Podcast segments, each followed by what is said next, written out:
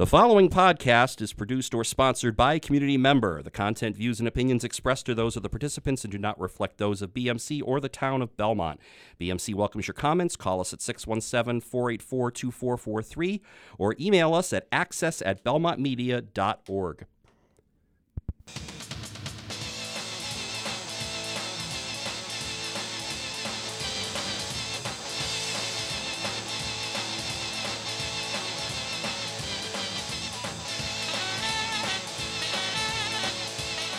Gave you a couple extra seconds on the theme song there because uh, my guest wanted to hear that sax. So, uh, hello again. Welcome to another edition of the TOST Podcast with Coach Q here on the Belmont Media Podcast Network. I am Todd Bloniars alongside Belmont High School head football coach Jan Cumin. Yes, we are back for year number two of this and want to remind all of you listeners that these shows are interactive. Your participation is welcome. If you have any questions for the coach, log into Twitter and be sure to use the hashtag Qs4Q. QSFORQ. If you don't remember that, follow us uh, at TOSTBMC, and uh, we'll have it uh, always listed there with uh, the links to our podcasts or Toddcast as they may be.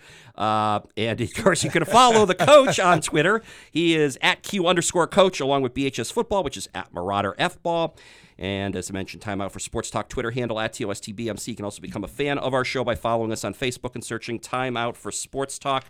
Coach, welcome back to year two. Uh, Thank you. You've been renewed officially here on the Yeah, uh, podcast. I, I got, and I got I'm brought very, back. I'm, I'm excited. I'm glad to. Uh, I yeah, know we- there was a little dicey in the contract talks there for, for the comeback, but I'm glad that uh, you know our people were able to work something out, and, and we're back. We're back in here. Yeah, no, I am very glad to. No, it's uh, it was fun last year, and uh, year one went very well. So, like I said, let's uh, keep this going. And you know, one of the things I realized is we were supposed to schedule a show like after our, our last show last year turned out to be the uh, the, the Thanksgiving preview, and we had all the yeah. captains in here, which was a great show, and in some ways not a bad way to end the season. Although the plan was to have you come back in and uh, talk, uh, kind of do a little wrap up of last year.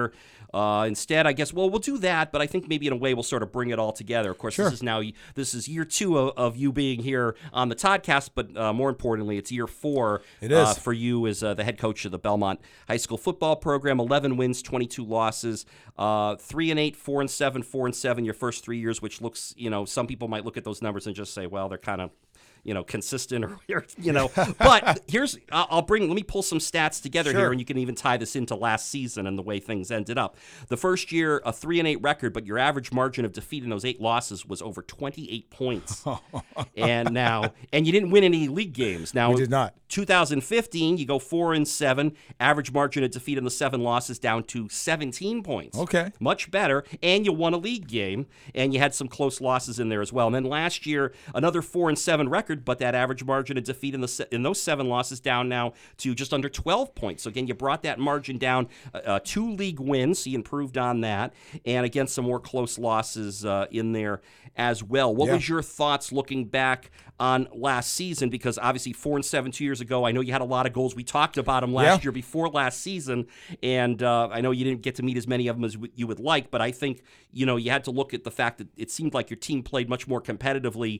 2016 compared to 15 and your first year. Yeah, I mean, I, I think that from a goal setting perspective, you know, we didn't accomplish any of the three goals that we set for ourselves as a team. And and our team last year and the guys coming back this year, they they know that. You know, we wanted a, a winning record. We wanted to uh, make the playoffs, and we wanted to beat Watertown.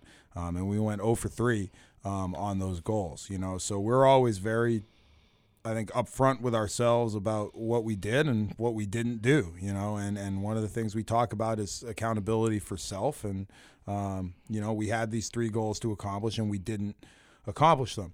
You know, that being said, from a coaching perspective, you know, our job is to kind of stack up where we're at in terms of our progression, you know, and I think that when I, young coaches coming in for their first year as a head coach, you know, we I'll, I'll include myself in that kind of have these grand visions for how these things are going to work out. You know, I'm going to come in here and I'm going to reinvent this thing, and you know, we're gonna we're gonna win ball games, and it's going to be awesome.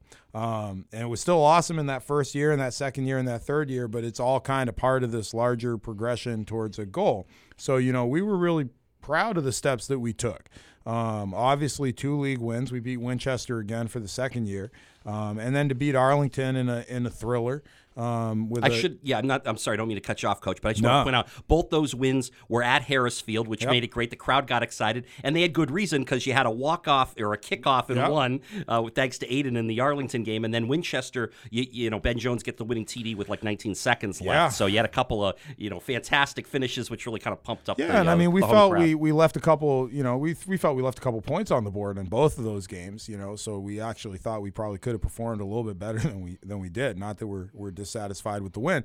Um, and then we had close games. You know, against Woburn, and and we lost a squeaker without Ben to against Waltham.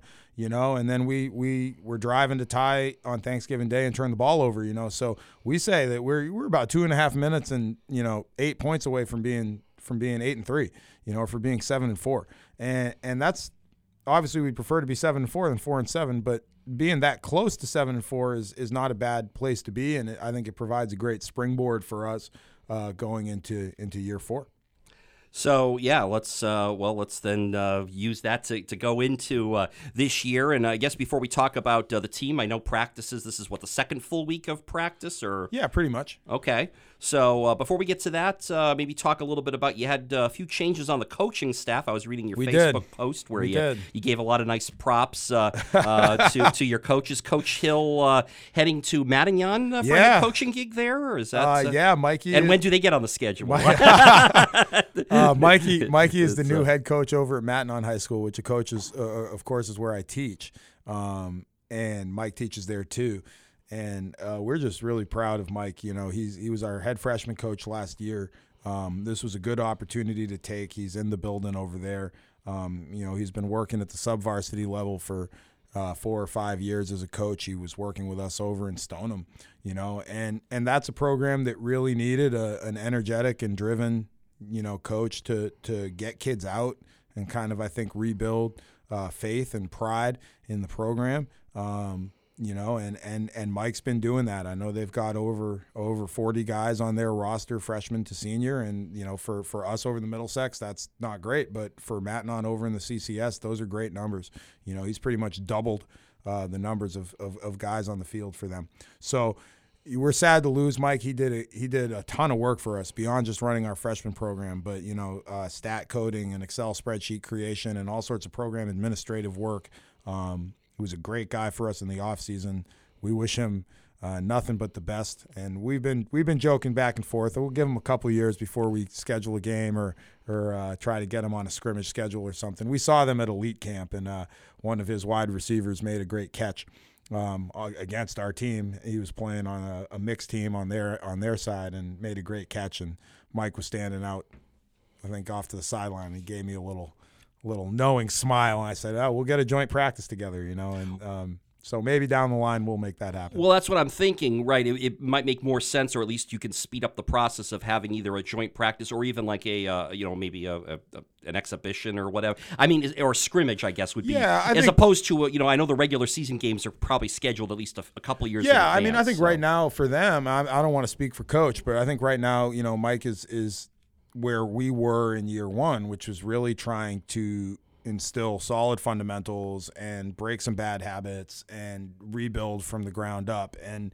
you know, it's not in his interest or in ours for our two programs to meet right now. You know, um, where we have a four year head start on what it is that they're trying to do, and and we know what it's like from that first year of you know, having to go up against programs who were long established, uh, a lot more than four years too. You know, so um, you know we're we're letting him uh, we're letting him get his feet wet a little bit, and we're behind him, and we're already looking at the schedule, trying to sync it up so that we can get over as a staff and a program to go watch a game and and support them. And you know, we got the Mike Hill big heads and the fat heads or whatever they're called, and signs and all that stuff. So uh, he's a member of our family. We wish Mikey nothing but the best, and, and he's going to do a great job over there. You want to talk briefly about any of your other departing coaches before we talk about some of the new? Yeah, I uh, mean, you know, we lost we lost a lot of guys this year. Um, you know, we lost Brian Shea, who was our offensive line coach, got a new job um, that wasn't going to allow him to coach. And, you know, he's a 26, 27 year old guy trying to develop his career. And, you know, he wanted to keep coaching, but sometimes, as, as the other coach who departed, Brendan Bond, would say, that's life on life's terms, you know. And um, he wasn't able to make that happen. And Brian's going to clock in for us a little bit here and there um, this year, helping with some Hudl coding stuff and and uh, maybe helping us up in the box a little bit. Um, so we were really sad to lose Bry and, and Brendan, who was you know I think my best personal friend on the staff. You know, we are the closest. We were the closest in age, and we went back a little bit. Um, he just got married, and he's you know going back to school and finishing up his masters. And again, kind of had to do these these life things. And and you know the door the door wasn't closing on either of those two guys. You know, they're they're taking care of some business, and when they're ready to get back into coaching, I told them I hope I'm their first phone call, and they gave us such a great three years, and uh, couldn't be where we are uh, without those guys.